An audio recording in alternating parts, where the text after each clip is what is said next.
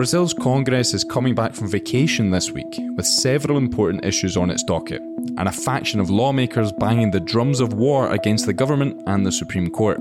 From institutional feuds to setting the fine print of the tax reform approved by the House and Senate last year to measures that will impact federal revenue, the 2024 congressional year has plenty of pitfalls in store for President Luiz Inácio Lula da Silva and his administration. My name's Euan Marshall, Deputy Editor of the Brazilian Report, and this is Explaining Brazil.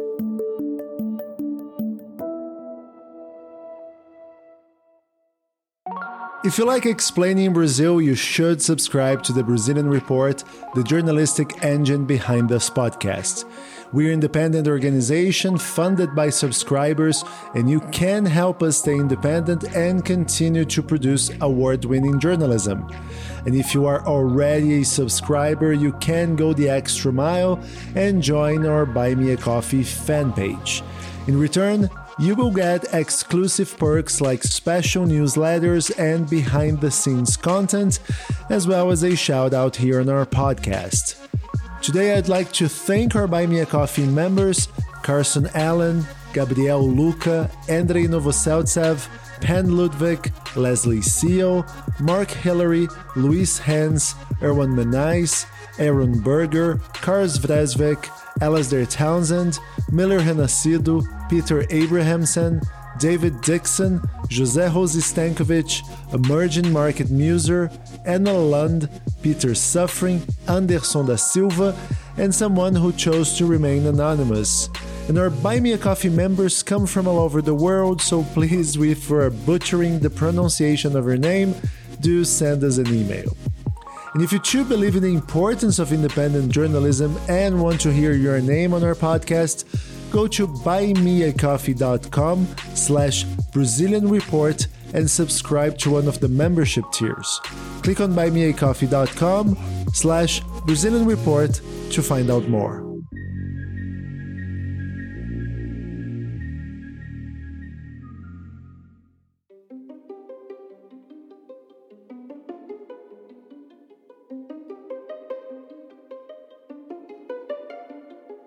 This week, I'm glad to welcome back Cede Silva, our Brasilia correspondent. Cede, thanks for dropping by. Uh, Euan, thank you for having me. Now, before we delve into the 2024 congressional year, can you just kind of bring us up to speed on how last year went, both in terms of what Congress actually approved, but also how its relationship was with other branches of government? So, the major bottom line of 2023 in Congress, of course, is the approval of the landmark tax reform which will greatly change the way consumption taxes work in Brazil. It is uh, it is simple. It, it, simplifies Brazil's tax code, makes it hopefully more progressive, and also eliminates a lot of power from the part of state governments to charge different tax brackets on different uh, products, which uh, not only reduces avenues for corruption, but is also a good decision in terms of um, companies deciding which products you produce based on the market demands and not based on which products have artificially a lower tax bracket, uh, a lower tax bracket due to a political decision. Uh, in terms of the relationship between Congress and other branches of government, what we did have was uh, some uh, leaders in the far right opposition uh, many of them allies to Bolsonaro. They have been trying so far unsuccessfully to curtail the powers of the Supreme Court. And there's a lot of talk about what they call quote unquote judicial activism.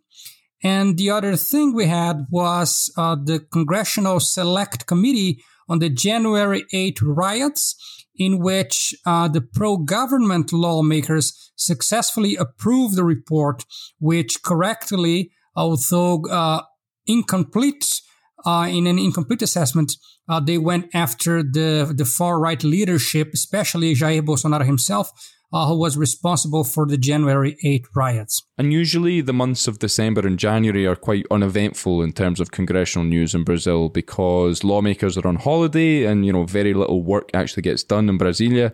But this year was different, right? Because there was a lot of back and forth between the Senate and the finance ministry. They were sending messages to each other through the press about this matter of payroll tax breaks to certain sectors of the economy. Could you explain for us what's going on there? So, as we showed in our newsletter, um, the discussion on the payroll tax exemptions um, is not being done in Congress because Congress is still on recess and they're going to go back to work on Monday, February 5. But the, the issue is still on the table. And what we saw happening was um, some of some of President Lula's assistants and also Senate President Rodrigo Pacheco they were airing their demands and basically negotiating via the press, so to speak, because the issue is not yet resolved and because Congress is in recess, they cannot uh, issue a final decision on this. So these payroll tax exemptions, they were enacted uh, several years ago during the Dilma Rousseff administration, and this allows uh, some economic sectors, a few uh, select economic sectors, to pay less taxes over their payroll of employees.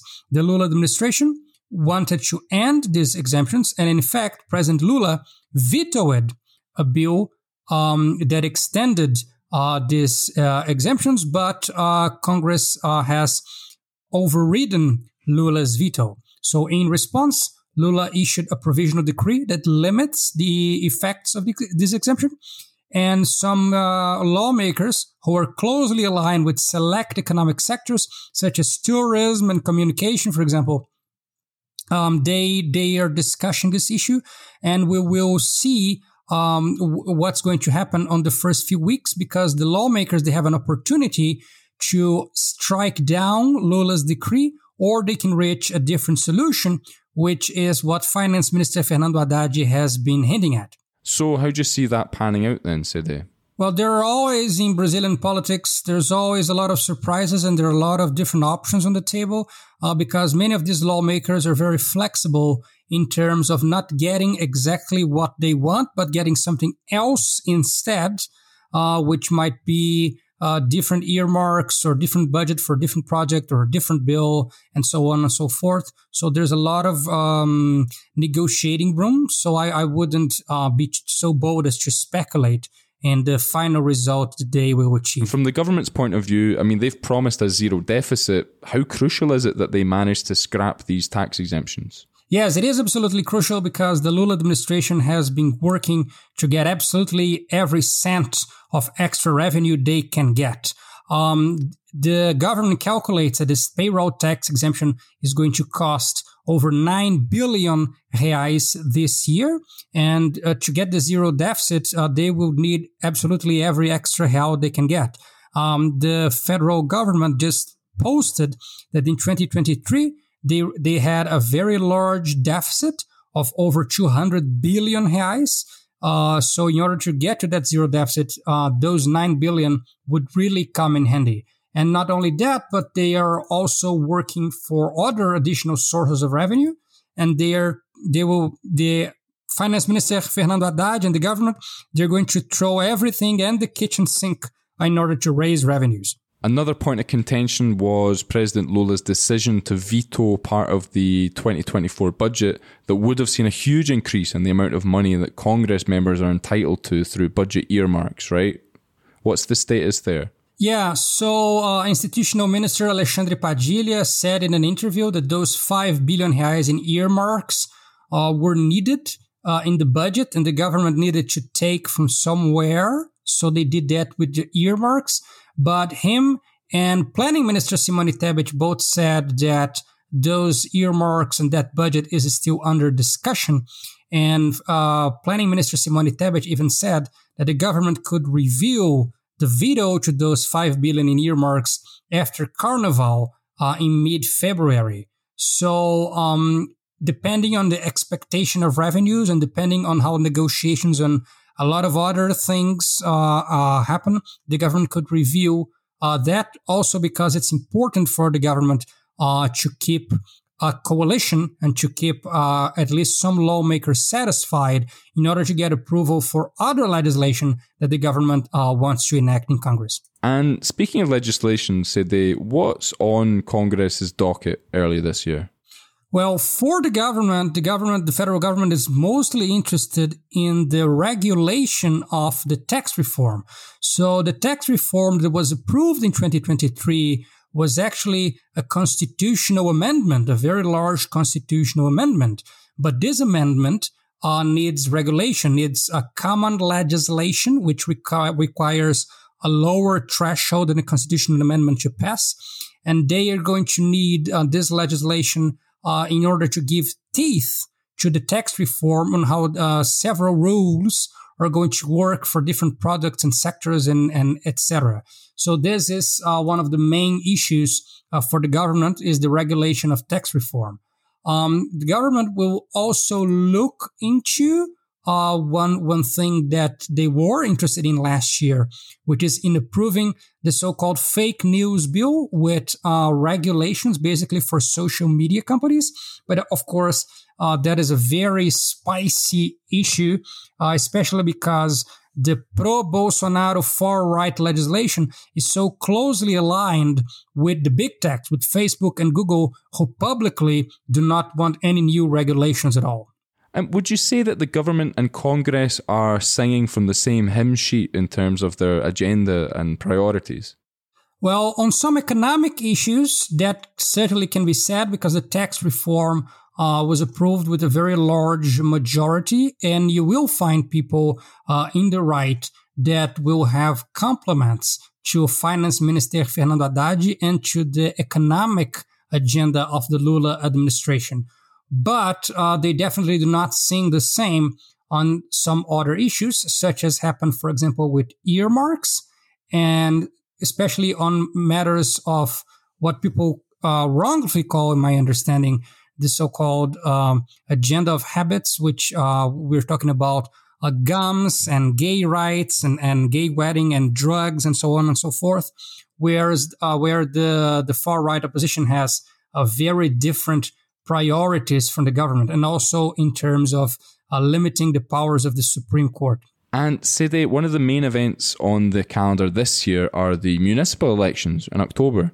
How do they affect work in Congress? I mean, especially in terms of these measures that we've talked about from the government that seek to increase federal revenue. Yeah, so it's much more about political will, in my understanding, than actually about the city elections uh, um, hindering the work of Congress. Finance Minister Fernando Haddad said in an interview earlier this year, 2024, that he was not expecting uh, to get approval of another tax reform in income tax uh, this year because of the city elections.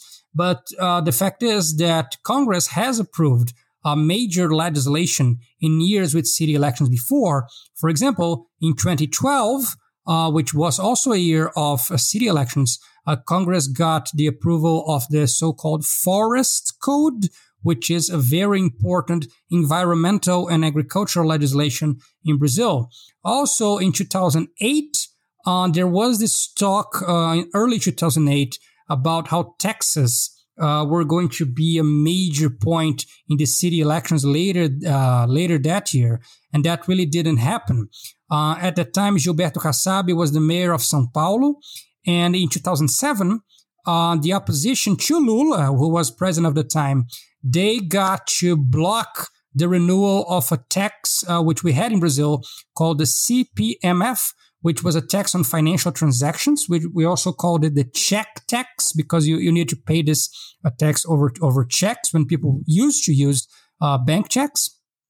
And um, the opposition in early 2008 owing to their success in blocking the CPMF tax, uh, they were saying that 2008 was going to be uh, heavily dominated by the issue of taxes on the city elections, which didn't happen at all. And in fact, uh, Mayor Kassab uh, who was uh, campaigning successfully for re-election that year. His uh, re-election was much more about local topics in the city of São Paulo, uh, such as his legislation in uh, billboards and um, the subway, the metro system uh, works, uh, city hall works, and so on and so forth. So Brazilians are much more concerned during city elections, mostly about city themes. And so um, uh, Congress can both enact major legislation in the municipal year, like they did in 2020, in 2012 with the forest code, and also not necessarily uh, what is being discussed in Congress will get uh, to be discussed in the city elections themselves. But there are a lot of leaders, even uh, in in mostly on the right, but some also on the left, who want to nationalize the city elections uh, because uh, they, they, they this is the, their way of getting votes and this is their, their way of uh, not discussing specific city topics. And it's much easier uh, to just portray every political battle as a struggle between communism and progressivism and so on and so forth. But so um, but but back to your question about what's going to be the the, the strategies for the different political groups uh, something that is being cooking in in uh, the last few months is a coalition between three major parties in the big center uh, the Progressives Party, the Republicans, and União Brasil. And they possibly they could form a federation, which is a new political arrangement in Brazil, which basically the parties function as a single party for limited uh, four years. And this would give them a lot of leverage and a lot of money uh, in city elections, but they would also um, work as a coalition in Congress. So if this mega coalition is formed, it would be the, the biggest political development in terms of the relationship between the between Congress in Brasilia and the elections for City Hall uh, nationwide. And speaking of elections, next year we're going to have the House and Senate both electing new leaders because House Speaker Arthur Lira and Senate President Rodrigo Pacheco, they've already been in their positions for two terms and they're going to have to step down. And because these are such important jobs, maybe a lot of what will be done this year might also be conditioned by these different groups trying to gain control of the House and Senate next year. Do you think? Yes, we're seeing that uh, most notably in the Senate because uh, Senate President Rodrigo Pacheco. Uh, he he used to be a very mild mannered man. He really doesn't pick battles. Um, especially during the Bolsonaro administration, he refrained from from siding with the opposition in order to get the select panels on the on the COVID pandemic, for example, approved. And now Mr. Pacheco completely changed his tone, completely changed his behavior, and he is now siding with the pro Bolsonaro opposition uh, in terms of uh, having a, a, discussion and having debates about the bills seeking to limit uh, the powers of the Supreme Court and of individual Supreme Court justices. He's picking this battle now because he needs votes of the senators themselves to get his ally, Davi Alcolumbre, who's also a former Senate president, uh, reelected uh, next year, reinstated, or, or better, uh, reinstated next year in February 2025 as the new Senate president. Um, and of course, Arthur Lira, um, who was elected by a very large supermajority of House members, uh, wants to pick his successor. And so he's, he needs to cater to a large, wide agenda of lawmakers in different parties uh, in order to get his appointed successor uh, elected next year as the new uh, Speaker of the House. And this also goes uh, a lot with, another important development will be whether or not this coalition uh, of the progressives, Republicans, and União Brasil parties is formed or not, which would give this uh, new coalition, if it is to be formed, a lot of votes and a lot of power uh, in the so-called big center. Cede, to finish off and maybe bring this full circle, uh, last year the success or failure of the congressional year depended on, as you mentioned, the consumption tax reform. If it passed, it was going to be a good year. If it didn't, it wasn't going to be a good year. Do we have a similar issue that will serve as, you know, a sort of litmus test for 2024? Well, I think it depends on who you ask. Uh, every litmus test has a designer. Someone designs the litmus test uh, in order to know uh, whether or not there is a different chemical or different thing in that in that test. Uh, same goes for uh, a pregnancy test is designed to indicate whether or not a person is pregnant, but is it is designed with that intention, and there are specific chemicals uh, in order for that to happen. So I think that litmus test uh, it depends on who you're asking. Uh, for the the point of view of the Lula government, uh, Congress passed the litmus test in approving the tax reform. But if you ask Bolsonaro, there's a video of Bolsonaro asking lawmakers not to get the tax reform approved. So, in Bolsonaro's view, uh, Congress failed the litmus test because uh, they approved the tax reform, uh, even with the votes of some allies to Bolsonaro. Uh, the same thing could be said about the panel on the January 8 riots. Uh, for the government, it was a successful panel, and for the opposition, uh, Congress failed the litmus test because the panel did not approve uh, the the conspiracy theories of the far right about the January 8 riots and so on and so forth.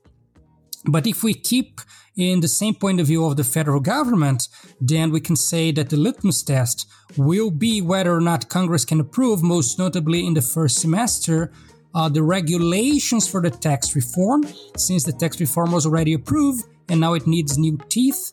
And so um, the, the, the finance minister, at least, is going to focus on that part of the legislation uh, in order to continue the work necessary for the tax reform to work as intended. Today, thanks a lot. I'm sure you're going to be keeping an eye out for everything that's happening in Congress, and be sure to let us know here. Uh, thank you very much. We will be keeping a close eye also uh, when the when Congress goes back from recess uh, next Monday, February 5. Cede Silva is the Brazilian Report's correspondent in Brasilia, the Brazilian federal capital, and you can read his articles on Brazilian politics on Brazilian.report.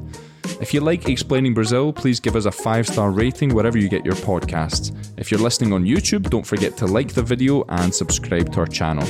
Or better yet, subscribe to the Brazilian Report, the journalistic engine behind this podcast. We have a subscription based business model, and your memberships fuel our journalism and keep us going and growing. And thanks to our subscribers, we've been able to cover Brazil and Latin America extensively, and our work has won and been shortlisted for several international journalism awards. More recently, our newsletters won the Best Newsletter Prize in the Americas from the World Association of Newspapers and News Publishers for a small or local newsroom. And in order to keep doing that work, we need your support. So please go to Brazilian.report slash subscribe. I'm Euan Marshall. Thanks for listening. Explaining Brazil will be back next week.